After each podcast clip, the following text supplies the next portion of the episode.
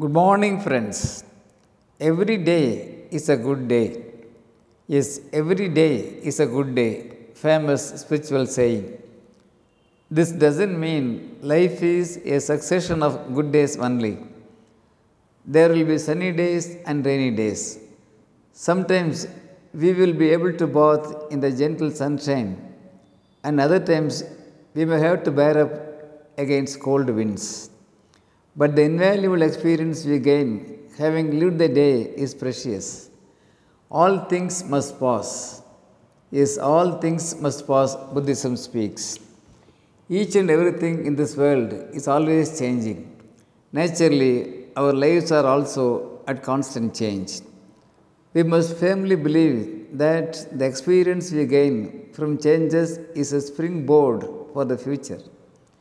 There is no any bad time to do a good thing, we know. Yes, there are no good or bad circumstances. So let's live optimistically, graciously, think high, and walk tall. Thank you.